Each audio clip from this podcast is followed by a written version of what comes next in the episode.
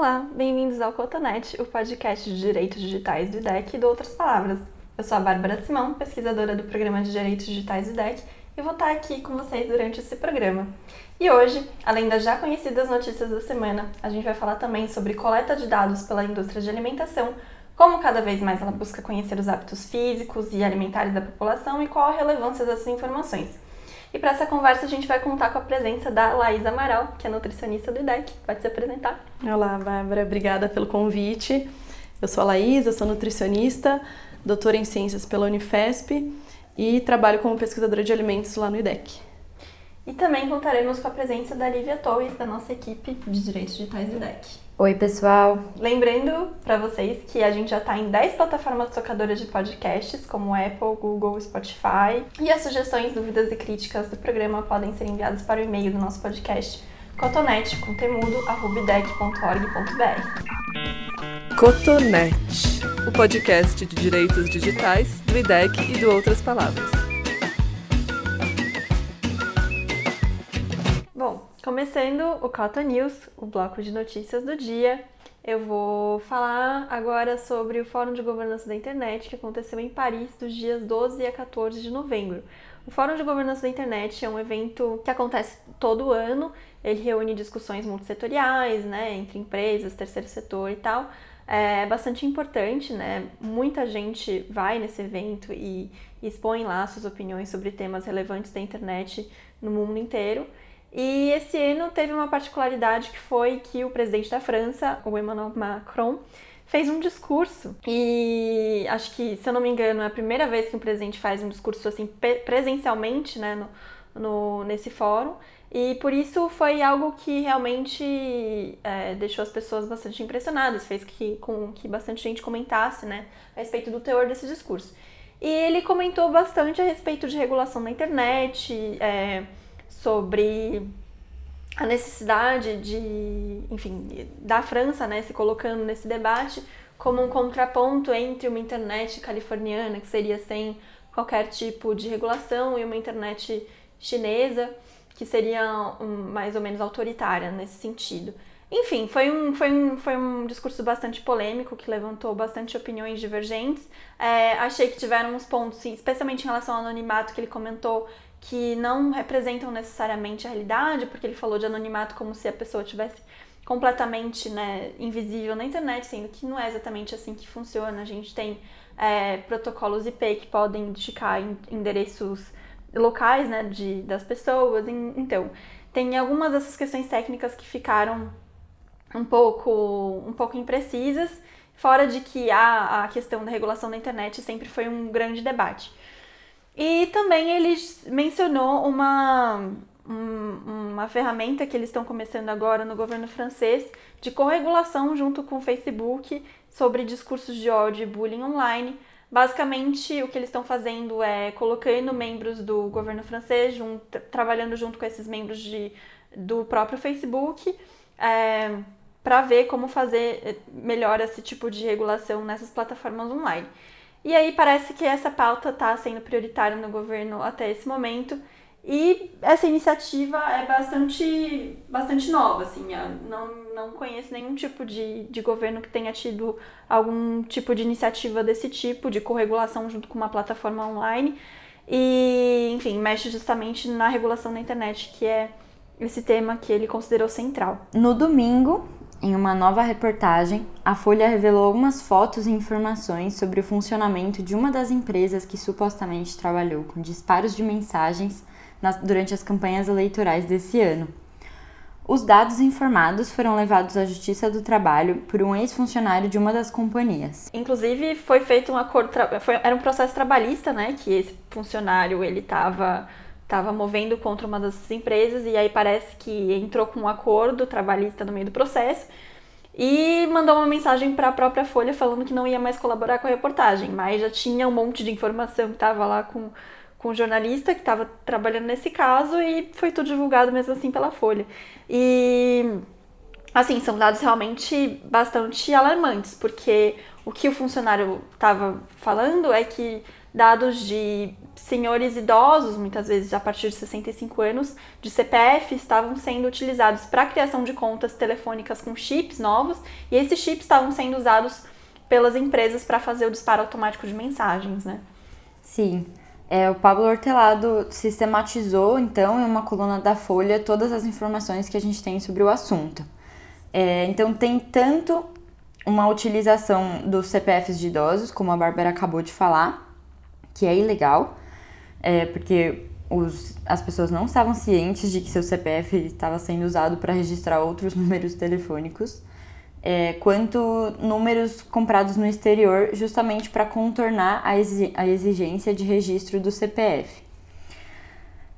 Também, as mensagens enviadas eram tanto individuais quanto para grupos segmentados demograficamente e para grupos de amigos e famílias. Ainda não se sabe, todavia, o conteúdo dessas mensagens, então a gente não sabe se era para falar bem dos políticos, para criar fake news, desinformação. O objetivo disso ainda está muito obscuro, mas nitidamente a gente pode perceber que existe uma grande indústria e uma grande organização empresarial por trás da, das campanhas eleitorais pelo WhatsApp. É, e a questão é que não estava claro, né, nas prestações de contas à Justiça Eleitoral exatamente esse uso, né?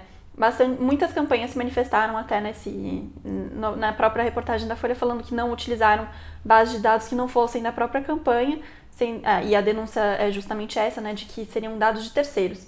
Então, assim, por mais que, enfim, não, cientemente não tenham não tenham utilizado, deveriam pelo menos ter tido uma responsabilidade de analisar né, o funcionamento da empresa e saber como que isso estava tá, sendo feito por esses terceiros.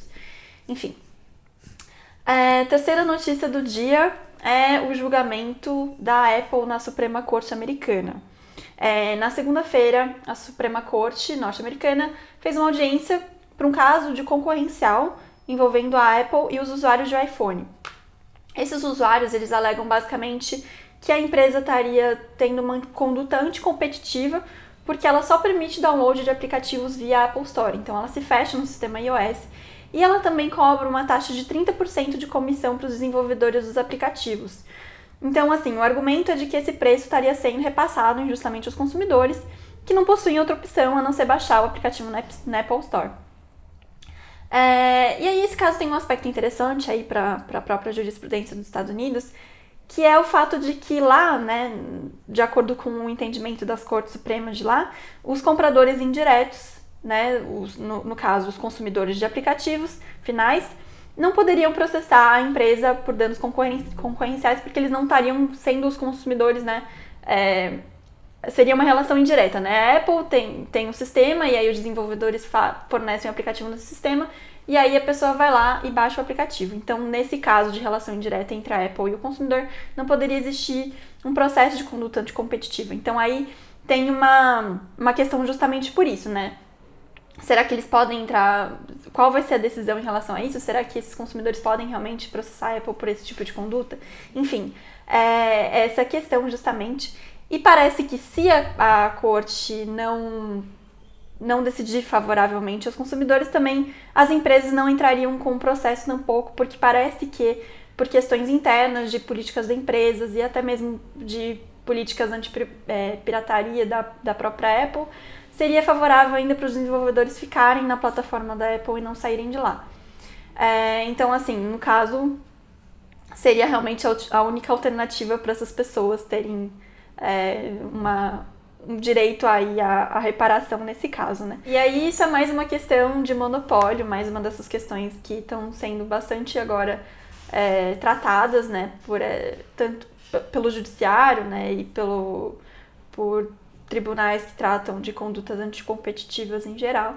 Então, empresas, né, que são plataformas digitais têm justamente essa questão da concorrência tá ficando muito forte mesmo. E que revela também, mais uma vez, a ligação entre é, condutas anticompetitivas e prejuízos para o próprio consumidor, né? Que aproximando essas duas áreas do direito, como a gente tem visto a tendência. Sim. Atual. E que são áreas, tipo, desde a origem muito próximas, né? Porque enquanto o direito do consumidor ele trata da, da perspectiva da demanda, né, do que os consumidores querem, o direito, é, direito concorrencial trata da perspectiva da oferta. Então, a oferta tem que ser adequada, tem que ser vasta, tem que ser múltipla, para que as pessoas tenham realmente uma liberdade de escolha e de preço também, né? De escolherem a coisa mais barata que elas quiserem. É, agora a gente vai passar para o caos do dia. Fiquem com a gente. Começando então o bloco caos do dia, a gente vai bater um papo sobre coleta de dados pessoais e marketing na indústria de alimentos. E para essa conversa a gente vai contar com a presença da Laís Amaral, que é doutora em nutrição pela Unifesp e pesquisadora no programa de alimentação do IDEC. Então vamos lá. Lívia, conta um pouco o que, que caldo Knorr e Nescau têm a ver. Bom, além de pertencerem a grandes transnacionais e de serem empresas de alimentos ultraprocessados, as duas têm realizado estratégias de coleta de dados dos consumidores. É, através de um vídeo que circulou no WhatsApp, a gente tomou conhecimento que a Knorr colocou uma máquina de brindes em uma plataforma do metrô do Rio de Janeiro. Funciona assim: você digita seu número de celular, seu CPF e ganha um sachê do caldo Knorr. Posso fazer uma observação sobre esse vídeo? É muito engraçado que as, as meninas colocam lá o número de telefone e o CPF e as pessoas gravam sem ter nenhuma preocupação em esconder o número de telefone e CPF dessas meninas. Então, assim, primeira dica de segurança e de proteção de dados pessoais, não deixem, assim, seus dados tão expostos, né, num vídeo que vai circular pelo WhatsApp. Acho que isso é muito importante. Bom, a Nescau, por outro lado, desenvolveu uma pulseira de monitoramento voltada especificamente para crianças de 7 a 12 anos, é, teoricamente serviria para os pais analisarem as atividades físicas dos seus filhos, porque ela mapeia a quantidade de passos, calorias gastas, distância percorrida e tempo de atividade física diária. Isso seria mapeado pelo dispositivo da pulseira, é, reunido e apresentado no aplicativo do time Nescau. É, e aí tem uma interface destinada para criança, que ela vai poder jogar com os outros amiguinhos que tem a pulseira e fazer sei lá, disputas de quem faz mais exercício, e uma interface para os pais. Laís, qual é o problema desse tipo de estratégia de marketing da perspectiva da alimentação? Considerando também que, no caso da Nescau, público-alvo são as crianças e adolescentes. Bom, é, em primeiro lugar, essas duas estratégias elas se tratam de produtos ultraprocessados, né? A gente chama os produtos ultraprocessados eles são definidos como é, são formulações industriais, a gente nem chama de alimentos propriamente dito, porque de alimento nessas formulações tem muito pouco ou quase nada, é, e são formulações que a, a indústria fabrica são ricas em diversos nutrientes que vão prejudicar a saúde das pessoas, como sódio, açúcar, gorduras e é, eles são altamente publicizados. Isso para não tem distinção de faixa etária, é, de faixa de renda, eles são vastamente publicizados para toda a população. Claro que existem alguns produtos que têm como público-alvo crianças e adolescentes, o que é ainda mais preocupante. Primeiro porque esses produtos eles são prejudiciais à saúde, como eu disse anteriormente, e você é, habituar uma criança, um adolescente desde cedo a um produto que faz mal à saúde, o estrago, né, o dano vai ser muito maior ao, longo da vida. Essa, essa criança, esse adolescente vão ter um hábito alimentar enfocado nesse tipo de produto que, que é prejudicial. É, além disso, quando a gente fala de estratégia de marketing, é, é mais prejudicial ainda para esse tipo de, de público, porque é um público que deve ser protegido, né, por conta da vulnerabilidade, ainda não tem capacidade de distinção de julgamento. Então, a gente é, tende a proteger mais as crianças e adolescentes de qualquer tipo de estratégia de marketing. Inclusive, no Brasil, a publicidade abusiva é crime pelo Código de Defesa do Consumidor e a gente tem uma resolução, a resolução do CONANDA, 163, que é, define o que é publicidade abusiva, né, que é o uso é, das estratégias para chamar a atenção do público infantil, então uso de cores, de imagens, de é, personagens infantis, músicas, etc., para chamar a atenção da criança que vai é, pedir aquele produto para os pais, e o que é muito é, problemático para uma família, né? É muito, é muito complicado para uma mãe para um pai, às vezes, dizer não para a criança, então é, a criança acaba vencendo muitas vezes pelo cansaço aí, para acabar vai, e vai acabar consumindo um produto prejudicial à saúde. Uhum. E você estava comentando antes, né, da gente começar a gravar, que antes tinha muito essa questão de gamificação, né, de das empresas usarem esse tipo de games para, enfim, fazerem esse tipo de estratégia de marketing. Isso parece que está diminuindo agora. Será que elas estão investindo mais em coleta de dados agora? Então, o que a gente tem visto é que as estratégias mercadológicas, né, de comunicação mercadológica com a população em geral, especialmente crianças e adolescentes, elas têm né, aquelas mídias convencionais como TV e rádio, que é, apesar de da gente já ter outras mídias atualmente, né, uma diversidade muito maior, as mídias convencionais ainda são alvo né, desse tipo de publicidade. As, as empresas ainda é, investem é, tempo e dinheiro delas nessas mídias porque atinge um público muito grande, né? A TV, acho que é provavelmente a maior, mídia atualmente. E mas é, por, por mais que eles ainda sejam muito utilizados, a gente vê uma diversidade muito grande e a gente fala de publicidade é, em escolas, por exemplo, com programas é, educacionais, né, entre aspas aí, então são mascarados mais ou menos, né? A empresa vai nas escolas, fala sobre é, nutrição, fala sobre é, natureza, algum, qualquer tipo de, de, de, é, de, ensinamento, assim, mas sempre tem uma vertente para que, que aquela marca seja é, exposta para a criança, né? Além disso, a gente vê muito hoje em dia é, internet de maneira geral, mídias sociais, YouTube, a gente vê o unboxing, que é aquela, aquela estratégia que é, pessoas famosas, celebridades, abrem caixas de presentes e brindes é, e muitas vezes são de produtos alimentícios, por exemplo, é, quando o alimento vem com a vem da casada, né, que vem com alimento com, com um brinquedo ou um brinde junto.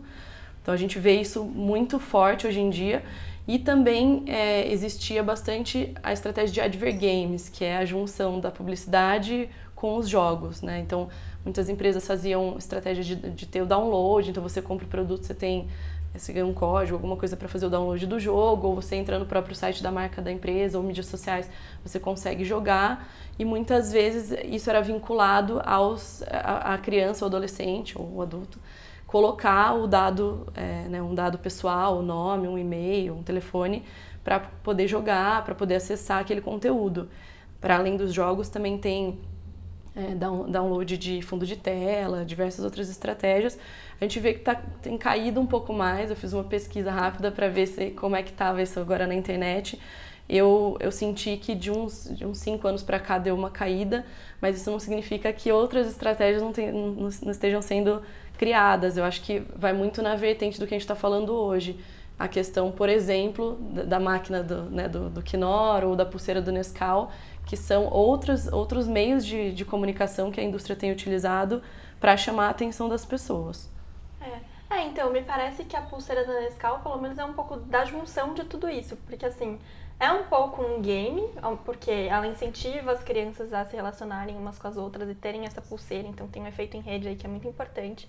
E também é, eu estava olhando o aplicativo, né, que eles disponibilizaram, e tem uma questão que é assim, se você escaneia um produto da Nescau, você ganha uma dica de futebol, uma dica de como ser melhor nos esportes. Então, assim, é uma coisa muito dúbia, né? Porque, tipo, é uma empresa de alimentação que é de um produto que né, não é nem chamado de alimentação, pelo que você acabou de dizer, e aí que tá dando dicas de esporte, né, para pelo menos parecer que é mais saudável, sendo que na verdade não é exatamente isso. É, então, eu acho que é um pouco essa junção, né, das estratégias. Em relação à coleta de dados, né, é, tem uma preocupação, primeiro por ser serem dados de crianças, que são um público mais sensível no caso, né? É, e também, assim, por ser um aplicativo que vai identificar, né, localização dessas crianças, né, que é uma coisa que eles, é uma permissão que eles dão explicitamente no, na, na loja de aplicativos, é, é muito sensível. Então, quando você tem um vazamento de dados em relação a isso, você está submetendo essas crianças a, por exemplo, terem a localização delas vazada, o que é uma coisa muito sensível de acontecer. E isso não é uma coisa rara. Inclusive, teve um aplicativo de corrida recentemente que teve um vazamento e que dados sensíveis de militares estavam envolvidos naquele, naquele aplicativo e aí isso ficou exposto. Então, assim, é uma preocupação que a gente precisa ter também, né? E até que ponto vale a pena a gente dar os nossos dados, fazer esse tipo de cadastro, sendo que não necessariamente o retorno vai ser tão positivo.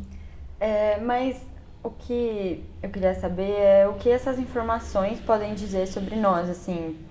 É, no caso da Nescau é mais claro, né? Mas no caso do, da Knorr, por exemplo, que eles recolhem seu CPF em troca de um caldo Knorr. Ah, então o CPF é uma coisa que te identifica, né? O CPF é aquele número do cadastro que você tem, qualquer cidadão brasileiro tem. Então, quando você digita lá, a empresa vai ter um, vai formar um banco de dados sobre você e muito possivelmente já diz um perfil sobre você. Você é uma pessoa que passa pelo metrô todo dia, que se interessa por propaganda, por esse tipo de propaganda, que tem interesse no caldo Knorr e sabe-se lá, pode ser que a, a, própria máquina de caldo Knorr tenha uma câmera que vai, vai investigar a sua reação facial, sabe? Para ver qual sabor é o melhor sabor de caldo Knorr. Não sei, as uhum. possibilidades são inúmeras. Então, assim, Sim. isso forma o perfil das pessoas que estão que adquirindo esse tipo, que estão consumindo esse tipo de coisa. E isso também incentiva até mesmo o efeito de concentração dessas indústrias, né? E aí eu queria passar também a bola para a Laís para ela comentar sobre como a indústria de alimentos é tão concentrada, mesmo que não pareça, né? Porque a gente vê várias marcas no mercado. Sim. É, em relação à concentração dessas empresas, a gente tem até um termo que a gente utiliza, que é o Big Food e o Big Soda, para caracterizar esse tipo de conglomerado. Né? Então a gente vê que é, o, a hegemonia de poucas marcas né, no mundo inteiro, dessas indústrias transnacionais. Então, se a gente vai olhar no mercado, a gente tem uma diversidade imensa de produtos ultraprocessados. Né? A gente tem opções inúmeras de cereais matinais, por exemplo, ou de macarrão instantâneo, de iogurte. A gente se depara com uma gôndola lotada de opções para a gente, né? E com muitos estímulos ao mesmo tempo para a gente consumir. Só que quando a gente vai ver, de fato, a marca maior que que é, tem, né, tem, tem essas, essas outras marcas menores, é, a gente vê que são poucas marcas que têm o domínio do mercado de alimentos e bebidas é, mundial. Isso é muito preocupante exatamente pelo que você falou, Bárbara, porque eles acabam controlando né, o, o consumo alimentar das populações. E isso a gente fala de, do mundo inteiro, então de populações que a gente que, é, que tem um consumo de alimentos muito tradicional, para a gente falando de Brasil mesmo. A gente ainda vê aqui no Brasil que é, o maior consumo de alimentos ainda é de alimentos tradicionais. Então a gente fala de arroz feijão, né? Mas isso tem mudado ao longo dos anos e de, a, a cada ano isso a gente vê é, piorando o padrão, então diminuindo o consumo desses alimentos tradicionais, que são os alimentos que devem ser a base da alimentação, são os alimentos saudáveis, e a gente vê a mudança para um, um, produto ultraprocessado, para um padrão de produtos ultraprocessados. Por que, que isso é tão preocupante? Quando a gente consome, por exemplo, um macarrão instantâneo, a gente vai consumir ou no almoço ou no jantar. E a gente vê que ele substitui um alimento tradicional. Isso é, é muito preocupante. Então, não é só o aumento do consumo do produto ultraprocessado, mas em substituição ao produto que deveria estar sendo consumido, o alimento que deveria estar sendo consumido, que é o alimento tradicional. Né? É, falando um pouco mais sobre as estratégias, né, especificamente da, das duas marcas que a gente trouxe hoje para discutir, que é o Knorr e Nescau, eu acho que é, é bastante é, problemático porque, então, por exemplo, a máquina da, da Knorr, né? Primeiro que ter uma máquina ali no metrô já atrai a curiosidade das pessoas, é uma coisa diferente, que você falou. Tem gente que anda, pega metrô todo dia, já sabe o que ela vai encontrar ali. Quando ela se depara com uma máquina diferente, isso atrai a curiosidade da pessoa, a pessoa vai até lá, né? Coloca o dado, porque o que, que tem de mal aqui? Eu colocar meu CPF, meu telefone, é rapidinho coloca ali, ela vai ganhar um brinde de graça, vai ganhar um caldo quinoa de graça. Isso é um, já é um problema porque né, já estou utilizando o marketing aí para fazer um consumo inadequado de alimento. E segundo, porque é, a captação desse dado é uma caixa preta, ao, ao meu ver. A gente não sabe, e a gente está falando de, de, indústrias de todos os, os, setores, aí, não só de alimentos, a gente não sabe exatamente para que, que eles utilizam esse dado, mas a gente sabe que é muito valioso. Né? A gente, isso a gente tem com certeza, isso é, com certeza é muito valioso. É, Para a indústria de alimentos, o que a gente pode pensar é, na, nessa coleta desses dados é que, é, além da, de, de, manter a hegemonia né, do, daquela marca e, e, fortalecer aquela marca por, pelas próprias estratégias de marketing que ela utiliza, é que ela vai manter ou fortalecer um padrão alimentar inadequado. Essa mudança, exatamente que eu estava falando de, do alimento tradicional para o produto ultraprocessado, vai cada vez ser mais forte né? Porque a indústria tá, sabe o que aquela pessoa compra, o que ela, pela pessoa se interessa, ou por onde aquela pessoa anda. Muitas vezes, provavelmente, sabe é, o tipo de loja que aquela pessoa frequenta para consumir alimentos, porque a gente também coloca o CPF na nota, não sei, isso são, né, são dúvidas que a gente fica com esse, com, com esse recolhimento de dados pessoais em todos os lugares que a gente frequenta. Isso não é só na estratégia de marketing, mas em qualquer compra que a gente vai fazer, na farmácia, no supermercado, qualquer loja, é, essa coleta é feita. Então, é, isso também é muito preocupante no sentido de, de estratégia de marketing posterior à coleta. Então, como que eles vão utilizar o dado para manter é, a minha atenção naquele, naquele, no consumo daquele produto ou ainda aumentar, né, ou criar produtos novos que correspondam a uma necessidade que muitas vezes a pessoa não sabe nem que tem, que é criada pela própria indústria de alimentos. Então, Acho que esses pontos são importantes de serem comentados. Então, basicamente, as grandes empresas já têm mais capacidade de investir em tecnologia para criar um perfil tanto específico das pessoas quanto coletivo de uma população.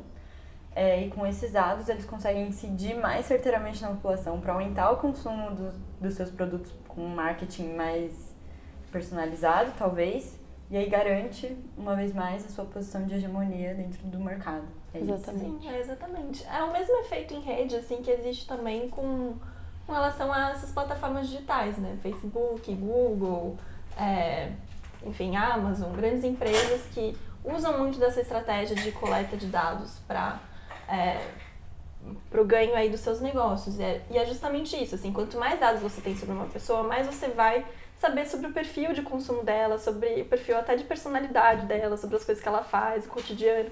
Então, assim, isso é realmente muito valioso para essas empresas, porque aí elas não perdem tempo, né, direcionando estratégias que vão falhar, né? Se você já tem um perfil daquela pessoa, se você sabe que funciona para ela, é muito mais vantajoso economicamente para a empresa direcionar especificamente aquela propaganda para aquela pessoa específica. Uhum. Mas aí existe toda a questão em relação à segurança desses dados, né, os riscos que essas pessoas estão correndo, especialmente com relação a crianças e adolescentes, é, é o risco, né, de você ter dados sensíveis sobre crianças, como por exemplo fotos, que são também coletadas por essa pulseira da Nescau, pelo que eu vi, e que, enfim, estão sujeitas a essas coisas, né? E por isso que é, são necessárias políticas de privacidade realmente que expliquem o que está acontecendo, né? E aí eu também olhei nesse caso da, da Nescau e a política de privacidade que está lá disponível no aplicativo é da empresa, é uma política de privacidade da Nestlé em geral. Só que assim, é, considerando a especificidade dessa coleta de dados, que é de, de crianças de 7 a 12 anos, eu acho que seria muito razoável eles terem uma, uma um, trata, um tratamento mais específico, né? Só para esse aplicativo, só para essa pulseira. E que não direcionasse para um textão enorme, porque é o que está lá, é um textão. Dificilmente alguém vai ler aquilo inteiro.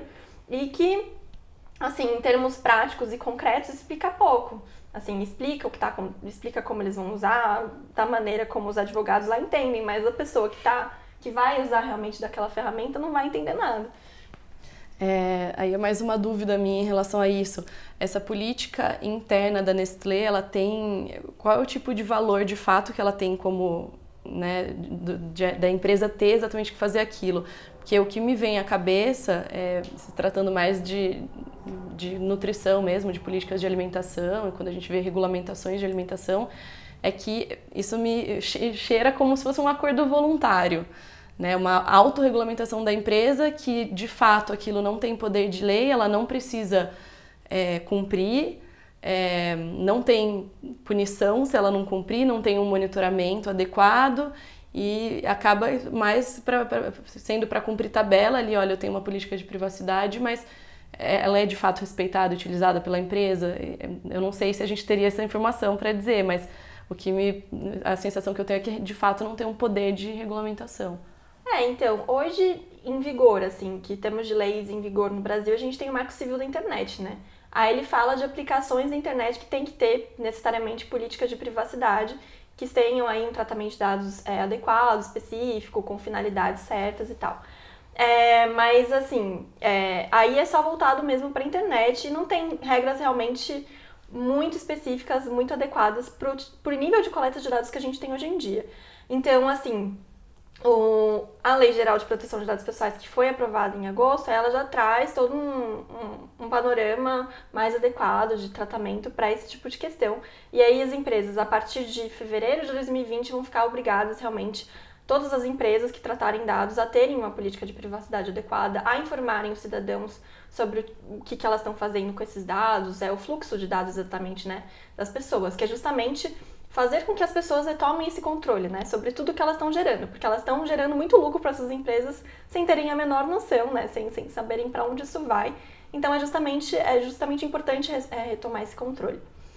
E enfim, e aí em relação à lei de dados pessoais, é necessário você ter finalidade específica, então a empresa tem que, é, tem que dizer exatamente por que, que aquele dado em específico é importante para o que elas estão fazendo. Então, assim, eu lendo a, as permissões do aplicativo da Nestlé, é, me, me deparei com a questão da foto, que eu achei desnecessária, já que né, eles estão só. É, é uma pulseira que vai monitorar a atividade física. Então, assim, para que, que você precisa da foto de uma criança para fazer isso?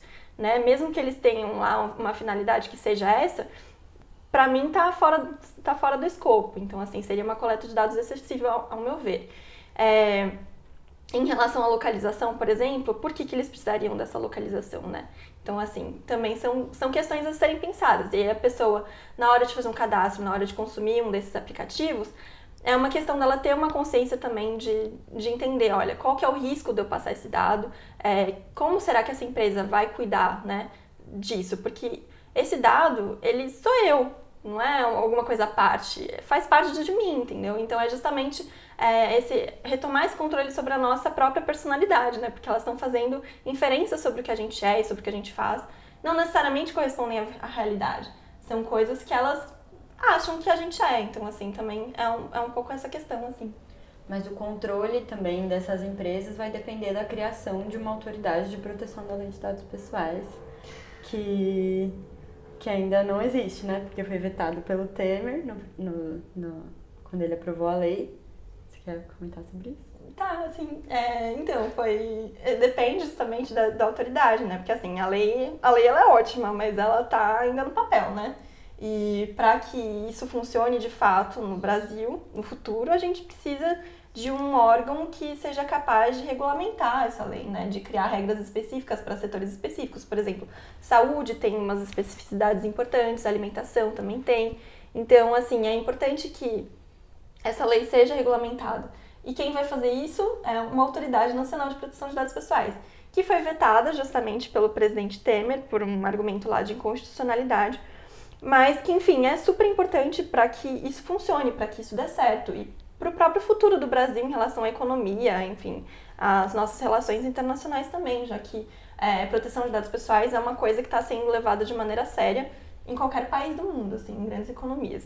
É, enfim, justamente a importância aí da autoridade, da necessidade ou de que sejam vetados os artigos ou de que seja criada efetivamente uma autoridade aí é, com independência técnica e financeira do governo, porque isso também é um ponto muito importante. Que assim, ela tem que ser, ela tem que ter um caráter multissetorial, né? Já que é, o governo também trata dados dos cidadãos e é importante que ele também seja é, fiscalizado. Começando agora o bloco Resistências. Nesse bloco, a gente sempre incentiva os convidados a falarem um pouco sobre quais os seus projetos dentro das organizações em que atuam, o que, que eles esperam né, do futuro. E justamente por isso eu tenho uma pergunta bem de final de ano para fazer para vocês, que é: o que, que vocês acham aí que serão os maiores desafios de 2019, considerando que vamos ter aí um novo governo? O que, que vocês esperam desse ano, de vitórias, enfim? Quais são aí os planos? Bom, vamos pegar o gancho do que a gente estava conversando até agora, né? que foram os casos aí que, que a gente comentou sobre Knorr e Nescau. Eu acho que um desafio é, que não é específico do próximo ano, acho que isso vem sendo um desafio é, há mais tempo, é a questão da, de fazer valer a regulamentação sobre publicidade abusiva, que é a publicidade é, voltada para criança, né? A gente já tem, como eu disse, é, o, já é proibida pelo Código de Defesa do Consumidor, a gente tem uma resolução é, do CONANDA que define, caracteriza o que é publicidade abusiva para facilitar né, que, a, que a lei seja colocada em prática de fato. Mas o que a gente vê na realidade é que se a gente for em qualquer supermercado, ligar TV, entrar na internet, a publicidade infantil está é, tá em todos os lugares das mais diversas formas. Né? As estratégias são cada vez mais é, sofisticadas, como por exemplo a pulseira do Nescau, né? E então a gente vê que a regulamentação e a lei não estão se fazendo cumprir de fato. A gente tem alguns exemplos é, importantes aí, os precedentes de, é, de julgamento já de alguns casos de publicidade abusiva e que é, que é ainda mais prejudicial por ser um, sobre um produto ultraprocessado, né? E esses casos, tem o caso da Balduco, o caso da Sadia, por exemplo, é, que são casos muito importantes para que outros, outros casos sejam julgados da mesma forma, né? Levando em consideração as regulamentações que a gente tem. É, e uma coisa importante também é lembrar que a publicidade de, de produtos ultraprocessados, de alimentos, ela não está só nesses meios que a gente pensa, né, os convencionais, ou esses meios mais modernos que a gente discutiu, como internet, né, as mídias sociais, etc. A publicidade a gente também encontra no próprio rótulo do alimento, né, do próprio rótulo do produto. E isso a gente vai para um supermercado, a gente olha a gôndola, o que a gente enxerga de cara é a publicidade, não é a informação nutricional. Né? O rótulo ele tem como objetivo principal informar o consumidor de maneira clara, adequada, é, sobre a informação nutricional daquele produto. O que acontece é que hoje em dia, é, o que de fato chama atenção na embalagem é a publicidade. Então, por exemplo, um produto destinado ao público infantil vai ter um personagem ou da própria marca, um personagem licenciado. É, a gente encontra muito o que a gente chama de alegação, né, muitas vezes de nutrição ou de saúde, que, por exemplo, é, zero gordura trans, rico em vitaminas, é, suco da fazenda, o bolo caseiro, todos esses tipos de informação que eles colocam justamente para é, exacerbar um, uma característica do produto ou às vezes até uma informação que não é de fato real. Né? Um bolo caseiro produzido pela indústria de alimentos não é muito caseiro. Uhum. Né? Então, esse tipo de, de informação que eles colocam é, é publicidade, é para chamar a atenção do consumidor. Então, aí pegando é, o gancho que você comentou sobre o que a gente vem atuando, né, na, lá, lá, no IDEC, por exemplo, em alimentos, um ponto muito importante que a gente tem lutado já há alguns anos, e esse ano foi um, foi um, um ano muito focado nesse tema, é de rotulagem nutricional. A gente vem passando aí por um processo regulatório dentro da Anvisa, que é a agência que é, regulamenta a rotulagem nutricional aqui no Brasil, né, uma agência reguladora.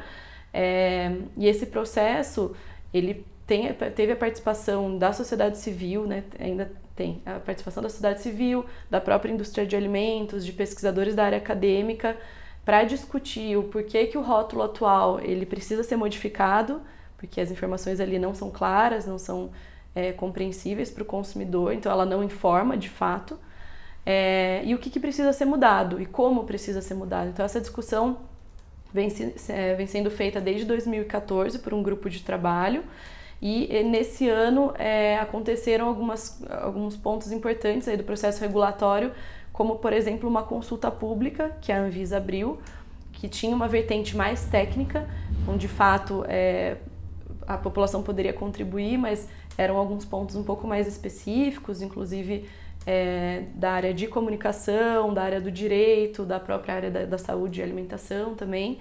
E um ponto muito importante para, além de todas as outras informações do rótulo, é a, a inclusão de uma rotulagem na frente do produto. Porque hoje em dia a rotulagem, é, a informação nutricional do produto normalmente vem atrás da embalagem ou na lateral. Né, que não é o ponto que de fato a pessoa olha quando está na gôndola do supermercado, por exemplo. A gente olha para para a parte da frente da embalagem. E quando a gente fala sobre colocar uma informação nutricional nessa parte da frente, que é a parte que tem a publicidade, ela vai chamar muito mais a atenção do consumidor, ela vai ser uma é, de fato vista pelo consumidor, né?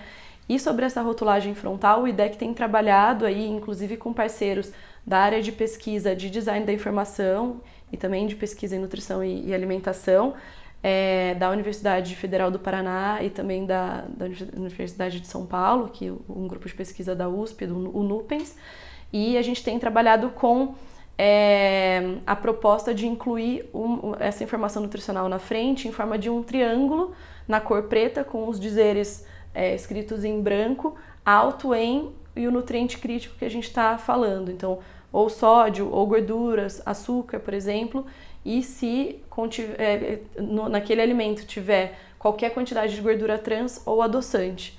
Então a gente propôs para a Anvisa essa implementação, é, o, a gente chama de rótulo frontal de advertência, porque a gente quer chamar a atenção do que está em excesso naquele produto. A gente não quer publicizar o alimento do jeito que a indústria faz. O que a gente precisa é informar o consumidor sobre o risco para a saúde que aquele alimento pode conter. Né? Isso é uma regulamentação que já tem sido é, implementada em diversos países do mundo, mais especificamente a rotulagem de advertência. A América Latina tem progredido muito com isso, é, é pioneira. O Chile já tem implementado há alguns anos. Peru e Uruguai aprovaram é, no, no, primeiro semestre desse ano. Então a gente tem visto que é um, um passo importante a ser dado e que de fato vai informar o consumidor sobre o que realmente importa e deixar de lado um pouco a publicidade. Outra coisa importante que foi é, dentro que estava dentro da proposta do IDEC, né, para a Anvisa, é que se um alimento ele for rotulado com esse tipo de do triângulo, ele não vai fazer, poder fazer publicidade para criança ou publicidade que é, exacerbe ali algum algum aspecto nutricional positivo daquele alimento, porque não faz sentido, é uma afirmação contraditória. Se eu estou falando que ele tem risco é, porque ele tem excesso de sódio, não faz sentido ele ter um personagem infantil ou ele exacerbar uma característica de, de enriquecimento de vitaminas, por exemplo. Então, esse é um ponto muito importante que o IDEC tem lutado. A gente vai continuar lutando. Acho que é um desafio para 2019 que esse processo regulatório ele continue avançando e que, de fato, seja aberta uma consulta pública é, aí mais geral né, para a população com um modelo de norma né, para as pessoas opinarem e é, que isso seja de fato colocado em prática para garantir a, a, a informação para o consumidor, né? Clara, objetiva, adequada. E então a gente, eu acho que é uma, talvez o maior desafio para o próximo ano. Legal. Nossa. É, Lídia, conta um pouco para direitos digitais, qual você acha que é o grande desafio de 2019? Bom, é, se não for criada pelo governo Temer nesse mês de dezembro, certamente é, ano que vem o foco vai ser a luta pela criação da autoridade de proteção de dados pessoais, que a gente já comentou um pouquinho no outro bloco. É, só para explicar um pouquinho melhor, é, a autoridade que a gente defende é uma autoridade que tem autonomia administrativa para evitar o controle político do, do governo ou é, que haja obstáculos para sua investigação de qualquer fraude ou suspeita de fraude que possa, possa haver na, na proteção dos dados é, autonomia financeira para o governo não, não conseguir contingenciar o dinheiro, a receita. É, que a autoridade tenha também autonomia política, com um conselho diretor técnico, participação social, é, com formação multissetorial da sociedade civil, academia, empresas e que tenha transparência, com publicação de relatórios de gestão e detalhamento de receitas e despesas. Com a autoridade dessa forma, a gente ganharia o selo da União Europeia da autoridade, e isso permite tanto colaboração entre empresas internacionais e também o combate à corrupção a nível internacional. Então, basicamente, essa acho que essa é a pauta principal dos direitos digitais para o próximo ano. Caso o Temer não reverta seu, seu veto, caso não crie por medida provisória, ou caso a Câmara e o Senado não barrem o veto do Temer também. Sim, é, é, E mesmo que assim, mesmo que o veto seja barrado, depois uma nova lei vai precisar ser formulada em relação né, às especificidades técnicas desse órgão. E é tão importante quanto a gente ter incidência sobre como essa lei vai ser feita, já que é, a forma como a autoridade vai ser construída é importante, né? Que ela tenha todos esses critérios que você comentou agora de independência, é, orçamentária, administrativa, técnica e tal. É, e bom, falando da minha opinião sobre quais os desafios de 2019, é, acho que a gente tem uma nova lei que foi aprovada, uma lei super importante, que é a Lei de Dados Pessoais, mas pouca gente ainda sabe sobre ela, né? É, e é um assunto difícil de ser passado para a população de uma maneira assim compreensível, né? Porque são muitos termos técnicos, são muitos jargões que as pessoas que estudam esse tema utilizam e que às vezes não dá para entender mesmo. E, enfim, o IDEC tem essa preocupação justamente com conscientização, com informação das pessoas, e por isso a gente está divulgando alguns materiais né, de, de informação. Dentre eles tem um e-book que a gente lançou recentemente chamado Antimapa de Privacidade, que é muito legal e está super bonito, que fala justamente algumas dicas que você pode fazer para se proteger de uma coleta de dados massiva que existe hoje em dia, né? Se você já entende que esse tema é importante e quer saber melhor como, como pode agir em relação a isso, acho que essa é uma leitura muito legal. E assim, a gente trabalhou com uma linguagem super didática, com algumas, algumas metáforas de de mapa mesmo, porque a nossa ideia foi que, nesse caso né, da coleta de dados, a pessoa que é o tesouro, então, na verdade, é um antimapa porque ela está se protegendo né, das empresas que querem os dados, então essa foi a, a brincadeira que a gente fez. E acho que ficou um material bem legal para quem quiser se aprofundar mais no tema. E também a gente vai começar a divulgar, a partir dessa semana, boletins semanais de informação sobre a lei, é quase um telecurso 2000 da lei de dados, assim, é, é, bem didático. No primeiro a gente conta a história da Camila, que é uma moça comum que vai fazer uma conta numa rede social e passa pelo metrô. Enfim, a gente faz até uma brincadeirinha com essa questão do caldo quinor também no primeiro boletim. E acho interessante pra, também para quem quiser saber quais são os seus direitos, o que, que você pode fazer em relação a isso. E encerramos por aqui o nosso podcast. Acho que foi uma conversa muito legal. Obrigada pela presença. Esse foi o Cotonete, o podcast de direitos digitais do IDEC e do Outras Palavras. A edição de som é feita pela Gabriela Leite e a produção pela Outras Palavras. As sugestões, dúvidas e críticas podem ser enviadas para o e-mail cotonete.idec.org.br. Cotonete com temudo, tá, gente? Beijos e até a próxima!